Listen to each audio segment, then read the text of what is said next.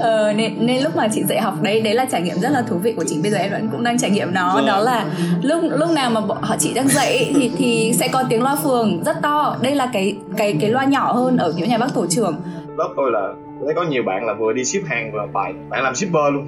Tôi tôi bị quảng hồn. Tôi ép bạn đó đặt câu hỏi tôi bắt bạn đó trả lời thì bạn đó mở lên tôi thấy đang chạy ngoài đường. Hỏi em đang làm gì vậy? Mà đi ngoài đường làm nào vậy? Dạ dạ em đang đi ship hàng. Thì tôi quen mang cục độ luôn đây là một người cô nào, cô ừ cô là cô chủ nhiệm của mình mình còn chưa gặp bao giờ. Thậm chí là mình có thể, mình còn thấy hơi hơi xa lạ với cô khi mà thỉnh thoảng cô nhắn tin cho bố mẹ mình là mình chưa làm bài tập. Cô như kiểu là một cái con mắt giám sát và mình không quen. Thậm chí là nếu mà cô xuất hiện trên màn ảnh thì cảm thấy cô như cái máy, đúng không? Cô xuất hiện, cô chỉ xuất hiện trên laptop thế nghĩ là à ok, cô là cái laptop, cô không phải là người.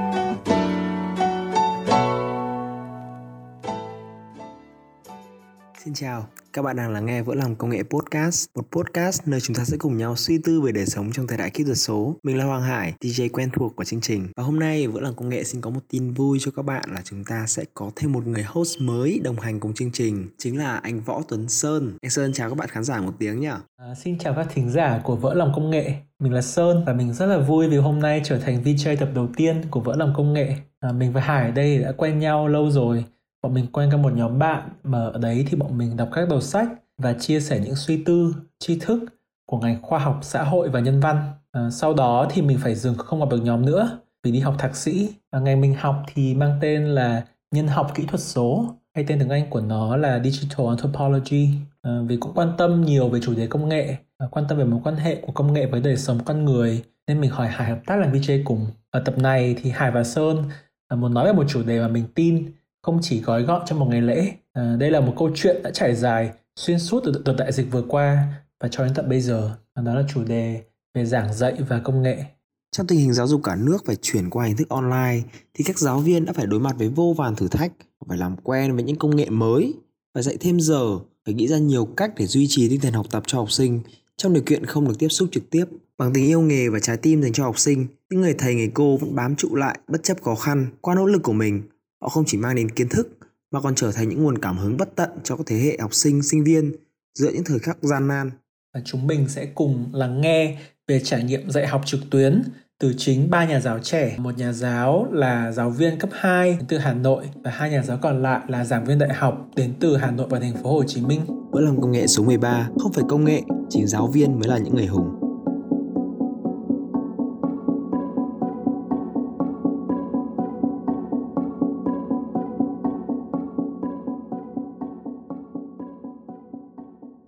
Số podcast này được sự hỗ trợ từ Mây, một ứng dụng tổng hợp tin hay, podcast và những câu chuyện hay từ hàng ngàn nhà sáng tạo trên khắp thế giới. Hiện, Võ Lòng Công nghệ đã có mặt ở trên ứng dụng này. Các bạn hãy tải ứng dụng Mây và follow chúng mình nhé. Đã 2 năm kể từ khi đại dịch bùng phát và chúng ta đã dần phải quen với tình thế làm việc tại nhà và cùng với đó chúng ta cũng được chứng kiến vô vàn những câu chuyện giờ khóc giờ cười đi ra từ việc học online à, bên cạnh những học sinh thì đang rất khó khăn trong việc là đi tìm một cái laptop rồi ngồi nghe à, bài giảng suốt ngày trong khoảng 7 tiếng à, thì giáo viên cũng có một nỗi niềm riêng đây là cô Thảo, một giảng viên trẻ tại Đại học Ngoại thương Hà Nội. Qua đợt dịch vừa rồi, cô Thảo đã được học sinh nhớ đến không chỉ bởi phong cách trẻ trung, kiến thức sâu rộng mà còn bởi một âm thanh rất đặc biệt. Không biết là cái trải nghiệm đáng nhớ nhất của chị khi mà dạy online là gì? Uh, sorry nhé, đang được tiếng để nghe tiếng background rồi. Loa cái gì đấy? Loa cái gì đấy? Nó thông báo của phường. Loa loa phường của chị. Bình thường loa trường chị đã rất là có nhiều loa phường rồi ấy.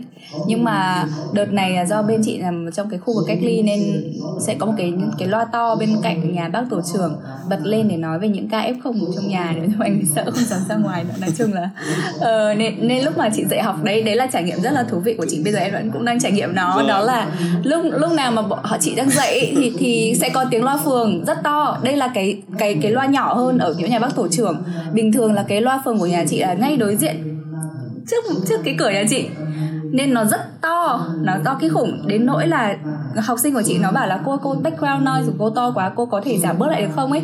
Nhưng kiểu chị ngữ chị không thể nào làm được gì vì đấy là cái loa phường ấy. Và uh, và đôi khi thì bọn chị bảo là thôi để cô nghỉ một tí để không thể nói át được loa phường thì nghỉ một thời gian để cho loa xong thì mình xong bắt đầu nói tiếp hoặc là chị cố gắng nói to nhưng mà đôi khi nói to quá chị không chị không át được tiếng thì đấy là một trải nghiệm rất là thú vị nó nó vừa buồn cười nó vừa uh, nó vừa cũng kiểu chớ trêu ấy tại vì cái cái cái phường của chị thì nó lại cái phường rất là uh, kỷ luật có nghĩa là loa nó sẽ chạy từ tất cả các ca của chị dạy chị có 4 ca thì ca nào cũng sẽ dính tiếng loa phường đấy. Ừ.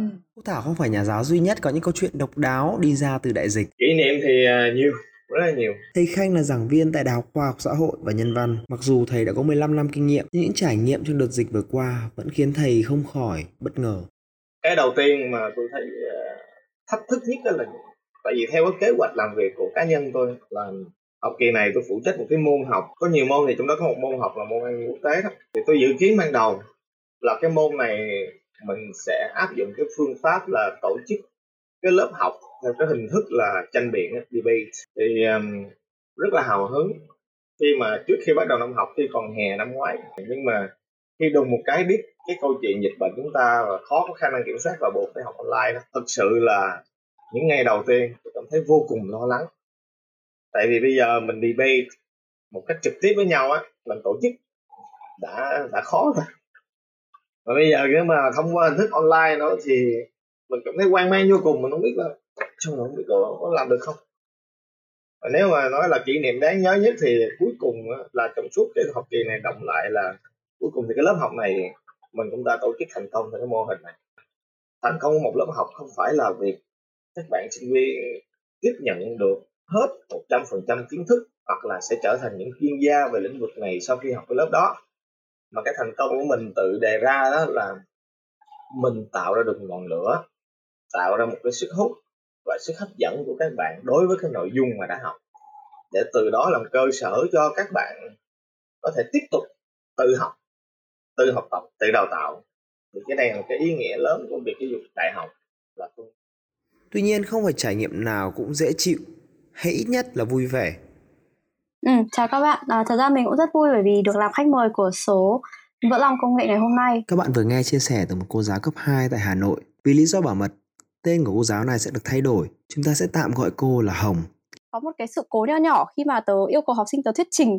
Học sinh nó thuyết trình xong nó quên mất là nó đang chia sẻ màn hình. Thế là nó tắt cái cái PowerPoint của nó đi.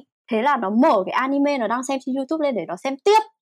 Xong rồi có một đứa học sinh khác bảo là Ơ cô ơi, bạn ý đang xem anime kìa thế là tớ mới giật mình tớ nhìn lại xong rồi mạnh nhanh tay chụp lại luôn cái đấy để nghĩ cách là sau hôm sau hôm nay nói chuyện với mẹ như thế nào để uh, vừa gọi là cổ vũ con tinh thần học tập mà lại không tỏ ra là mình đang giám sát con hay là đang bêu xấu con trước lớp. Thế lúc đấy tớ mới kiểu cố gắng làm dịu lớp xuống. Không tớ bảo là uh, thôi chúng mình sẽ tập trung vào nội dung chính nhé. Mình sẽ không uh, đi vào những cái ngoài lề và các bạn khác thì cũng tập trung vào lời cô nói và tôi không quan tâm đến bạn ý đang show cái gì nữa. Uh, con ơi con có thể tắt uh, bất cứ một cái gì ở đằng sau đi và chúng ta tập trung vào nội dung chính. Vậy là ta có thể thấy công nghệ đã tạo ra những điều kiện khá là khác lạ trong môi trường giáo dục. Tuy nhiên, liệu công nghệ có tạo nên một thay đổi căn cốt nào về giáo dục không? Trước tiên là về quan hệ thầy trò chẳng hạn.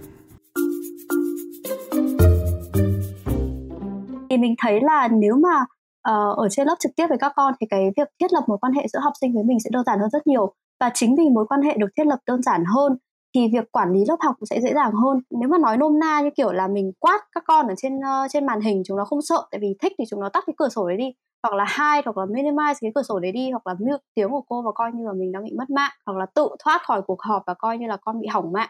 Thì ở trên lớp các con không thể làm như thế được. Uh, các con dù có đang uh, cảm thấy thích tiết học của cô này con các con cảm thấy là mình đang hứng thú mình đang tham gia vào bài học hay là đang cảm thấy ghét cô lắm mình cảm thấy giận cô lắm tại sao cô lại mắng mình? Như thế hoặc là tại sao cô lại cho lắm bài như thế và cho ít thời gian như thế. Thì tất cả những cảm xúc của các con được bộc lộ trực tiếp với mình. Và và thường thì trẻ con như mọi người hay nói là trẻ con không biết nói dối. Uh, ít nhất là về mặt cảm xúc. Nếu mà nó tức giận thì nó sẽ tỏ ra là nó tức giận. Hoặc là với những bạn mà không thể hiện được cảm xúc thì các bạn vẫn sẽ có những cái phương pháp uh, cái các cái phương thức thể hiện cảm xúc nhất định với các bạn ý thì bây giờ mình hoàn toàn nhiều khi là cảm thấy như mình nói chuyện với bức tường. Uh, học sinh cấp 1 có thể là các bạn ấy chăm bật cam uh, các bạn ấy tương tác rồi nói chuyện với nhau díu dít tại vì bản thân mẹ mình cũng là một giáo viên tiểu học và mình nhìn thấy mẹ mình dạy online và lúc nào học sinh cũng phải vào sớm khoảng 20 phút để chào cô. Hôm nay con được ăn món sườn xào chua ngọt rồi các kiểu. Thì học sinh cấp 2 không hề như thế.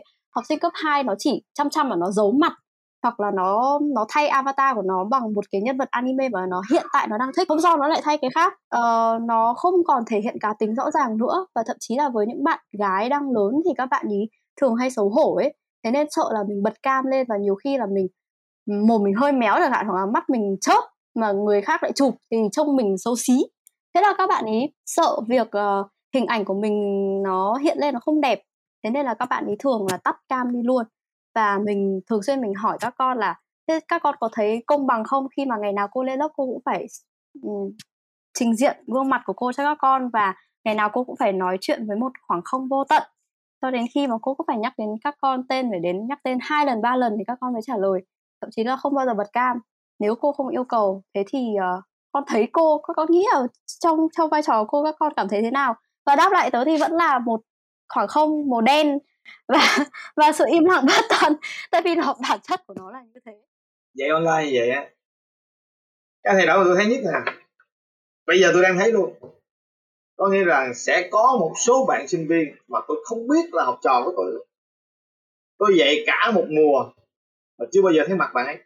Và chính vì vậy nó nó nó đương nhiên là nó sẽ không, nó không có tình cảm được, gắn bó được như là cái việc học trực tiếp tiếp đôi khi đi lên đi xuống lớp học nhìn qua nhìn lại, nhìn thấy ông này ông kia, tôi nhìn thấy ông sơn hoặc là ông hải rồi thỉnh thoảng tôi đi ngang, tôi thấy ông này ông kia, tôi tôi có thể vỗ đầu một cái, tôi búng lỗ tai một cái, tôi nói ông này ông làm sao vậy ông? Hoặc là những cái tương tác như vậy nó tạo ra sự gắn bó với gần gũi. Nên tình cảm thầy trò đôi khi nó cũng sẽ thân mật hơn một chút.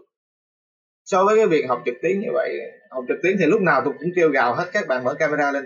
Tại vì cái việc mà mở camera lên nó không phải là, không phải là để cho tôi nhìn thấy cái bạn ấy mà cái mục tiêu tôi luôn muốn các bạn mở camera lên trong lớp học là để cho các bạn mỗi một bạn học sinh sinh viên đó nhìn thấy nhau nữa. Có nghĩa là chúng ta đang tạo ra một cái môi trường xã hội. Mà thật ra điều này nó cực kỳ quan trọng nha.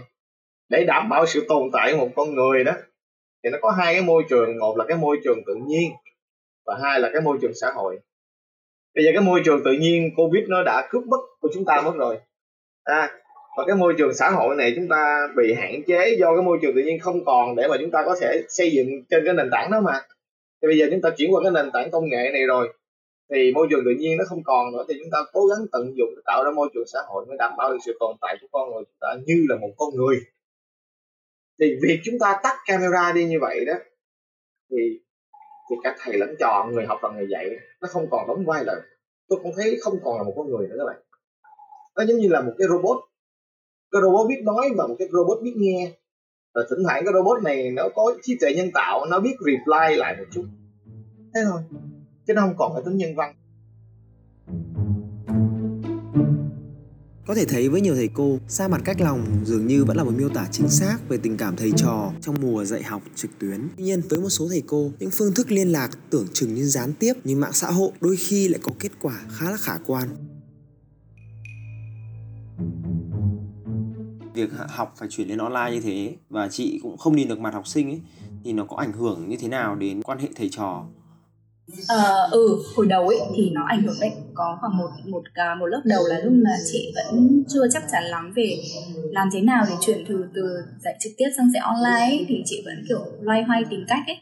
Nhưng mà cũng may là mình là giáo viên chính ích ấy mình lại là khá là người hay active ở trên mạng dùng facebook dùng mọi thứ ấy thì chị cũng đưa cái con người của chị như thế lên trên giảng dạy bằng cách là chị um, yêu cầu học sinh chị dùng Notion rồi uh, nghe podcast với chị xem phim với chị. Sau đó thì mình interact qua Facebook. Thì nó sẽ là một cái kiểu là mình dạy lại trên một cái con người khác một con người ở trên uh, Facebook dạy học sinh ấy thì nó lại có một cái connect kiểu khác ấy. Nó khá là thân thiện hơn thậm chí nó thân thiện hơn. Bởi vì uh, con người của chị ở trên uh, giảng đường thì chắc là em bạn chị nó nó đến đến nghe giảng của chị nó cảm thấy là sốc vì không ngờ là chị ở à, ngoài thì nó khác mà ở trên giảng đường nó khác ấy.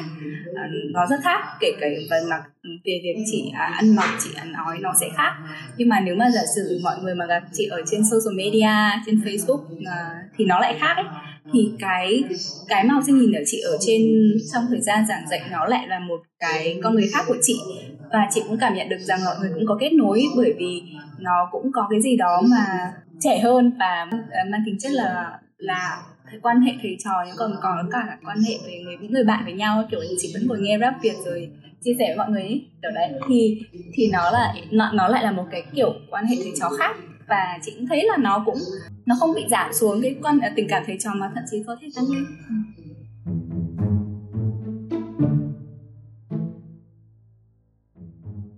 Trong bối cảnh đại dịch, khi ta nói về việc chuyển đổi nền giáo dục lên nền tảng số, câu hỏi thường được đặt ra là làm sao để thầy cô và các học sinh thích ứng được với môi trường trực tuyến. Tuy nhiên, câu hỏi ngược lại lại ít khi được nói đến, đó là liệu những công nghệ này có đang được thiết kế để tạo ra môi trường học tập lý tưởng hay không? Các thầy cô thì mỗi người một ý, nhưng nhìn chung họ đều đồng tình với nhau rằng để có được trải nghiệm giáo dục tốt nhất, những tương tác tình cảm giữa người với người vẫn là yếu tố tiên quyết. Kết nối giữa thầy trò thì không chỉ là vấn đề của công nghệ. Tuy nhiên, những kết nối này đang ngày càng khó để tạo lập thì những khó khăn từ việc học online cứ tiếp tục đẩy thầy trò ra xa khỏi nhau. Để tìm cách khắc phục điều này, nhiều thầy cô đã phải bỏ công sức gấp đôi, gấp ba lần và đôi khi kết quả cũng không được như ý với cái hình thức online này nó làm cho con người ta nó nó bị máy móc hóa nó bị cơ khí hóa như một chút. Tôi hay nói đùa với nhau khoa học xã hội là khoa học xã hơi mà. À, là chúng ta làm việc theo cái chế độ là không phải là đồng hồ cơ học mà làm việc như làm cái dạng đồng hồ sinh học đó. Cảm thấy nó nó nó mệt mỏi thì chúng ta tạm thời thầy trò chúng ta cùng ngừng lại trao đổi nhẹ nhàng vui tươi với nhau một chút hoặc là nghỉ giải lao để chúng ta có thể tiếp tục hoạt động cái là cái giờ giấc chỉ là một cái một cái công cụ tương đối để có thể cân đong cái thời lượng học tập. Nhưng mà đối với việc học online và giảng dạy online thì nó sẽ trở thành một công cụ mang tính chất tuyệt đối. Tôi cho các bạn à, làm bài thi, làm bài à, viết luận về nhà và gửi thông qua hệ thống EMS này, tôi mới, tôi nhìn cái công cụ EMS đó và tôi nhìn thấy là tôi thật sự, cái cảm giác của tôi cũng cảm thấy vô cùng kinh hãi, tôi rất sợ. Ví dụ như là đối với một lớp học bình thường, tôi chỉ hẹn là ví dụ là tới ngày 5 tháng 12 các bạn nộp cho tôi tại văn khoa. Trong thời điểm văn khoa mở cửa, từ 8 giờ sáng tới 5 giờ chiều bạn đến vào thời điểm nào cũng được, bạn gặp bài. Để sau khi cái ngày đó là kết thúc đóng thì tôi lên tôi lấy bài, ngày 6 tôi lên tôi lấy bài về. Tôi lấy nếu như một cái lúc bình thường thì ngày 6 tôi lên, tôi thấy đóng bài và tôi ôm về và tôi chấm thôi. Nhưng mà đối với việc nộp bài qua hình thức trực tuyến này đó với cái hệ thống MS này, tôi nhìn tôi thấy thú vị, nhưng mà tôi cũng cảm thấy có một sự sợ hãi. Là nó hiện lên rất rõ, ngày nào, giờ nào, phút nào, giây nào bạn này đã nộp bài. Và nó tính toán luôn cho bạn biết là bạn này đã nộp trễ. 1 tiếng 3 phút 42 giây. Ví dụ vậy. Nói chung đó là công cụ và rất hiệu quả. Nhưng mà nhìn vào những con số này thì tôi cảm thấy hơi hơi hết hồn bởi vì nó không còn giống như là con người nữa. Mà chúng ta đang bị một cái áp lực của của của, của, của cơ học của máy móc nó đè lên. Và chính vì vậy nó làm ra một cái cái thứ áp lực mà cả thầy lẫn trò đều phải đối mặt. Và việc học chính vì vậy nó trở nên nặng nề hơn rất là nhiều à.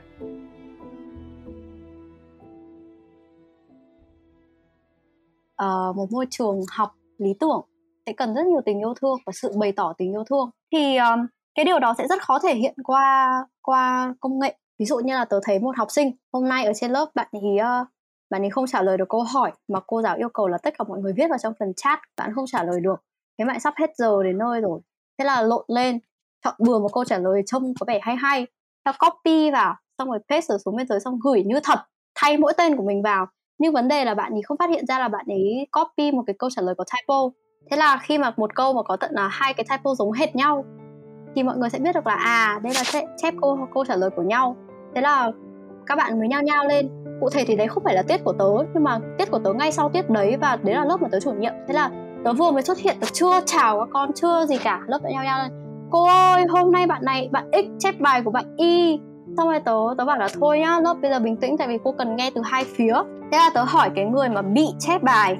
Thì người đấy bảo là không con có biết gì đâu. Cô hỏi bạn kia ấy. Hỏi bạn kia bạn không nói gì. Tắt mic tắt cam như kiểu một bóng ma ấy.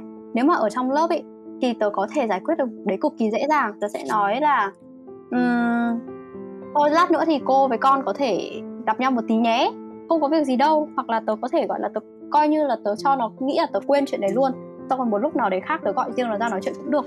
Thế nhưng mà online như thế này tớ đành phải bảo với cả lớp là gì ạ? Chúng ta chúng ta sẽ tập trung vào vấn đề chính của bây giờ là cái tiết học như thế này. Còn bất cứ các chuyện khác ngoài lề thì cô sẽ làm việc riêng với các bạn nhí. Thế nên là cả lớp không cần phải lo lắng gì cả. Sau đấy tớ mới nhắn tin cho cái bạn uh, cái bạn mà có sự cố ấy. Xong rồi tớ hỏi là hôm nay sự cố là như thế nào con nhỉ? Ừ, con kể cho cô nghe được không? Cô rất muốn nghe từ phía con và bởi vì cô chưa hiểu là chuyện gì đang diễn ra. Nếu mà có cái gì khó khăn thì cô sẽ giúp đỡ con. Con không trả lời. Con đọc con không trả lời. Chuyện đấy mà nếu mà diễn ra tại lớp thì tớ, tớ nói mà con không trả lời thì làm sao được đúng không? Bây giờ bạn tưởng tượng là bạn bạn là một đứa trẻ nhá bạn thấp hơn cô giáo. Xong rồi cô giáo đứng đối diện bạn và cô khuỵu đầu gối xuống mặt tầm mắt cô ngang với tầm mắt của bạn và như hai người bạn nói chuyện với nhau. Thì cố gì mình lại không nói chuyện với cô? Đúng không? Mình cảm thấy là đây đây là nơi mà bây giờ cả lớp về hết rồi. Chỉ có mỗi cô nghe mình thôi mình hoàn toàn có thể nói với cô, thậm chí nói thêm là cô ơi, con nói này, cô cô đừng kể về ai. Thì bây giờ các bạn ấy không cảm thấy như thế nữa. Đây là một người cô nào? Cô ừ cô là cô chủ nhiệm của mình mình còn chưa gặp bao giờ. Thậm chí là mình có thể mình còn thấy hơi hơi xa lạ với cô khi mà thỉnh thoảng cô nhắn tin cho bố mẹ mình là mình chưa làm bài tập. Cô như kiểu là một cái con mắt giám sát và mình không quen. Thậm chí là nếu mà cô xuất hiện trên màn ảnh thì cảm thấy cô như cái máy, đúng không?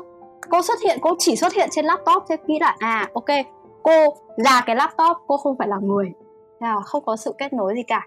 Đấy là cái cái hạn chế rất là lớn, nó sẽ thể hiện ra là cái nhu cầu, thể hiện tình cảm quan trọng như thế nào trong môi trường lớp học.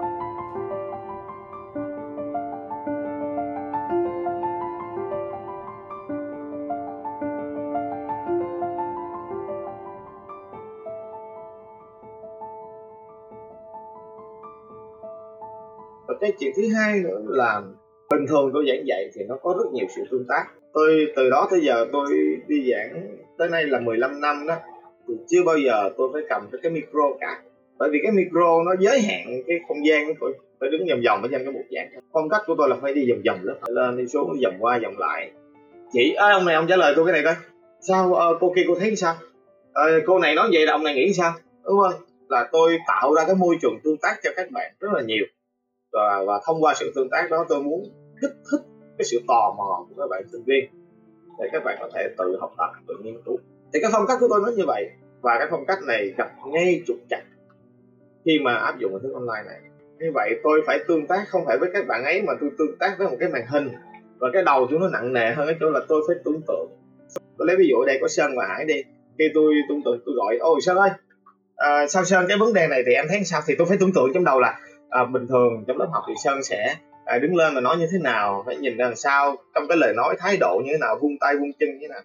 À, rồi lúc đó thì tôi lại vừa tưởng tượng mà tôi lại quan sát một cái cái cái cái nét mặt khác của lớp học ví dụ như một bạn khác tôi thấy bạn hải vậy. Hải có thái độ gì phản ứng lại trong cái lúc mà sơn đang nói? Thì tôi nhìn vào đó để tôi mới mới biết là à hải đang đồng tình hay đang không đồng tình. Để tôi mới đặt ra được cái trường hợp ví dụ hoặc là tình huống minh họa thứ hai là nó dành cho hải để cho nó nối tiếp cái câu chuyện này chính cái điều này nó làm cho tôi đánh giá cái công việc giảng dạy cũng như học tập. Tôi nghĩ các bạn học cũng vậy thôi. Các bạn học thì cũng không nhìn thấy được trực tiếp tôi nói chuyện và cũng không được nghe trực tiếp và nhìn thấy bạn bè mình cùng tham gia trao đổi và thảo luận với mình và cái việc mà phải quá tập trung vào màn hình và phải tưởng tượng ra những cái hình ảnh như vậy nó làm cho cái việc này nó trở nên rút ngắn cái khoảng thời gian hiệu quả. Tôi chỉ nghĩ là làm việc như vậy nó chỉ hiệu quả trong khoảng hai tiếng hồ đầu tiên. Chứ sau đó thì cái việc học và dạy nó sẽ trở nên không hiệu quả nữa cho dù có nghĩ giải lao quay trở lại cũng vậy. Ờ, tôi nghĩ là cái năng lượng mà mỗi con người phải xài cho cái việc học tập và giảng dạy online này nó là nhiều hơn. Tại vì em biết là cái ờ, cái thông báo của phường ấy nó cũng có lúc dài lúc ngắn ấy. Thì lúc, lúc dài thì chắc là chị phải kéo dài thời gian ra để uh, tránh trường hợp là mình không đưa đủ kiến thức cho học sinh ấy thì nó cũng khá là yeah, nó khá là thú vị và nó cũng khá là trớ trêu cũng như là mình cũng phải uh, bỏ thêm thời gian ra để để dạy học hơn ấy. Bình thường ấy thì uh, chị sẽ dạy một tiết xong chị thôi thì ở bây giờ thì chị sẽ không tính theo tiết nữa. Chị khi nào chị có một khối lượng giảng và dạy thì chị sẽ giảng dạy cho xong xong chị bảo là học sinh là ờ, các con có ca sau không? Thì cô xin phép phải lấy vài giờ ấy không phải học sinh ai cũng muốn chủ động học nhé có những học sinh không muốn học và những học sinh muốn học. Thì những học sinh không muốn học ấy cái việc mà em cảm thấy bất lực là nó rất rất lớn ấy. Thì hồi trước thì chị rất là đặt câu hỏi là tại sao mọi người lại không muốn học ấy? Cái cái kiểu đấy. Tự nhiên cái đợt này thì chị lại nghĩ khác ấy. Thì chị nghĩ là có thể các em ấy có một nỗi niềm riêng gì đấy mà mình không biết ấy. À, đặc biệt là những bạn mà học ở những tỉnh khác ví dụ như chị có dạy ở cơ sở bên Quảng Ninh ấy thì các bạn sẽ có một cái niềm quan tâm khác, môi trường sống khác.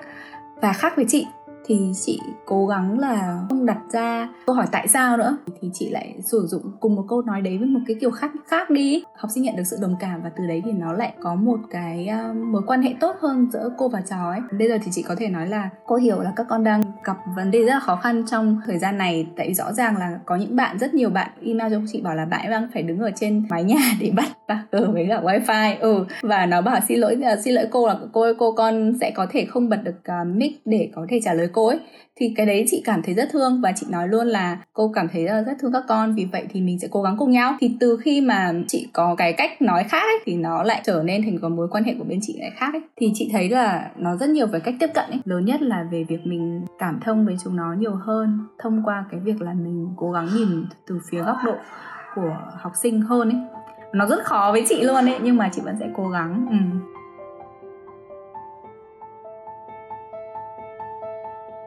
Không những phải dành nhiều năng lượng và công sức hơn vào công việc của mình. Các nhà giáo trong mùa dịch đôi khi cần gặp phải nhiều áp lực và ít nhận được sự thông cảm hơn.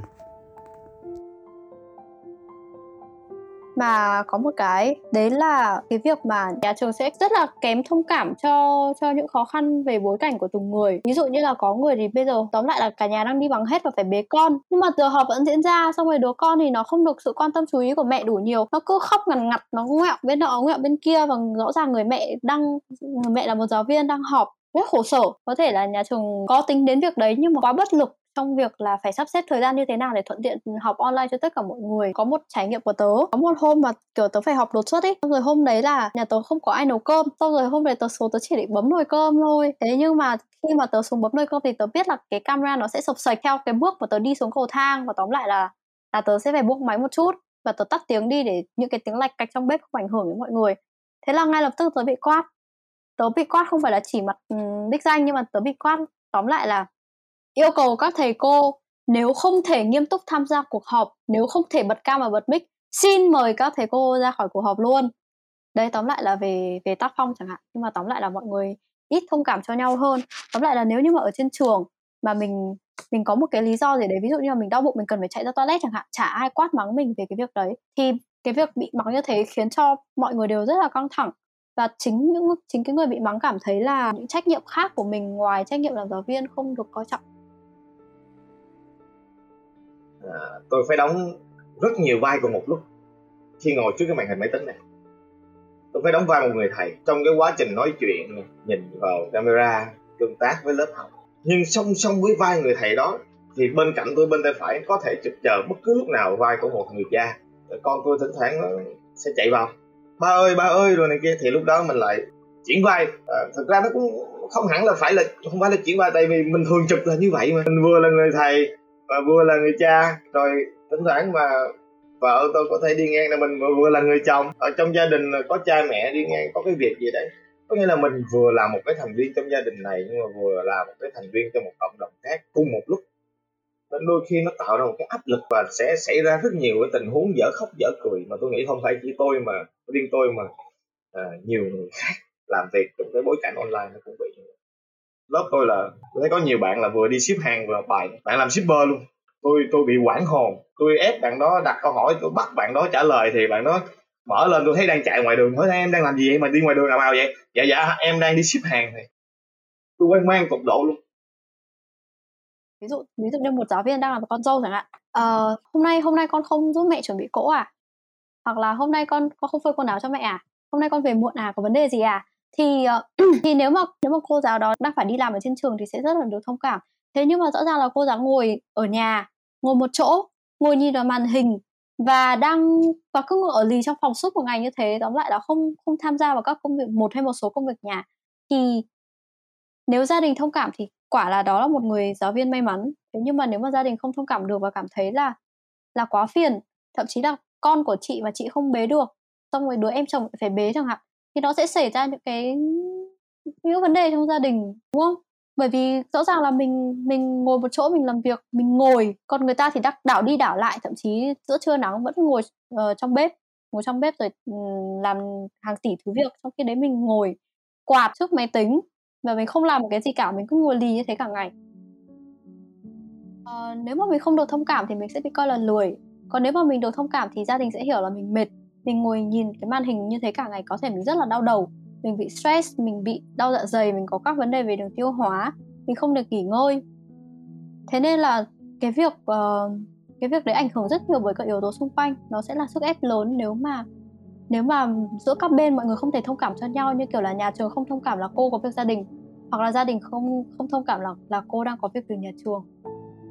Theo tớ thì tất cả những cái công việc mà nó bao gồm cái lĩnh vực chăm sóc ấy khi mà chúng ta chịu nhiều sức ép thì thì việc quan tâm của chúng ta với ví dụ như là của, của giáo viên với học sinh hoặc là việc quan tâm của bác sĩ với bệnh nhân nó sẽ bị giảm sút rất là nhiều nếu mà các bên không thông cảm được cho nhau về các sức ép mà mình đang phải trải qua.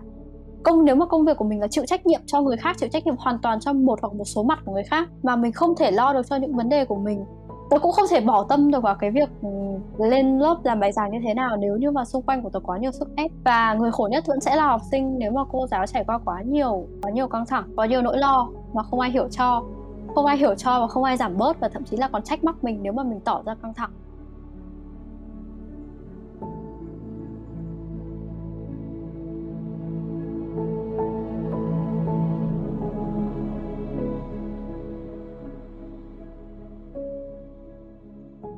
Đại dịch Covid sẽ còn diễn biến phức tạp và chưa đi đến hồi kết trong thời gian gần.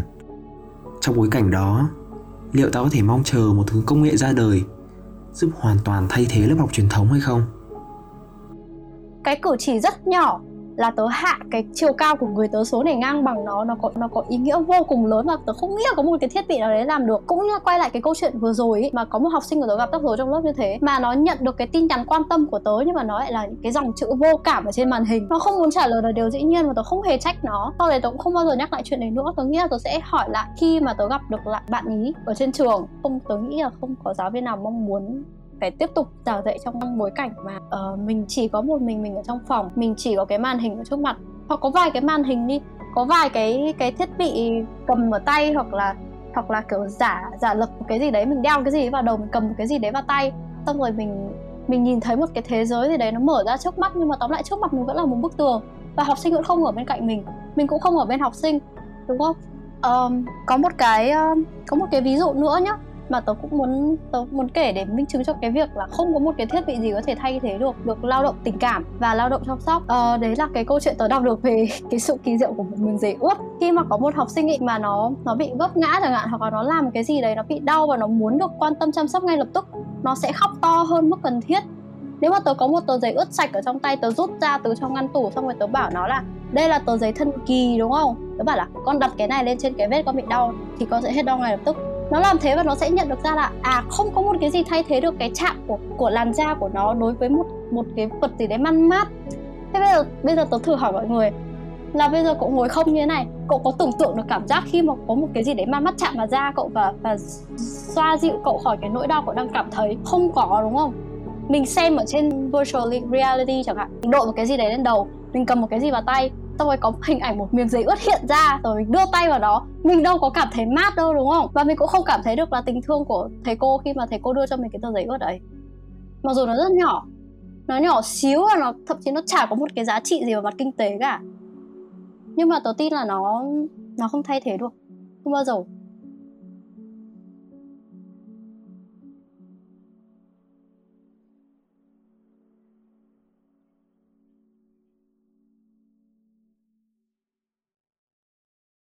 Ừ. Bây giờ nếu mà được quay lại lớp học offline ấy, thì chị sẽ nhớ ừ. nhớ điều gì nhất khi mà được on dạy online như thế này? Ôi chị nhớ nhất là chị thích nhất là như kiểu chị vừa nói với em chị được mặc quần áo thoải mái kiểu, kiểu chị không quan tâm chị là người rất là thích mặc đồ thoải mái nhưng mà tất nhiên là đến trường thì mình cũng phải chuẩn mực ấy thì nếu mà giả sử được offline thì chị à, online thì chị sẽ uh, được mặc thoải mái hơn còn đồ. Nếu mà để giả sử như mà đi đến trường thì lại khác thì chắc là lúc đến trường chị sẽ nhớ cái kiểu bây giờ chị đang kiểu ngồi trên ghế rồi cho hai chân lên xong mà nói chuyện với em thì nó sẽ nó sẽ không còn nữa. Chắc cái đấy chị cũng không nhớ đấy. Nếu mà có một điều mà chị học được từ đại dịch thì đó là gì?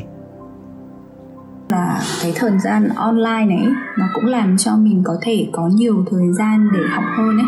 Tại vì có rất nhiều cái khóa online nó mở ra nữa thì cái thời gian này tự nhiên làm cho chị được trau dồi nhiều kiến thức hơn.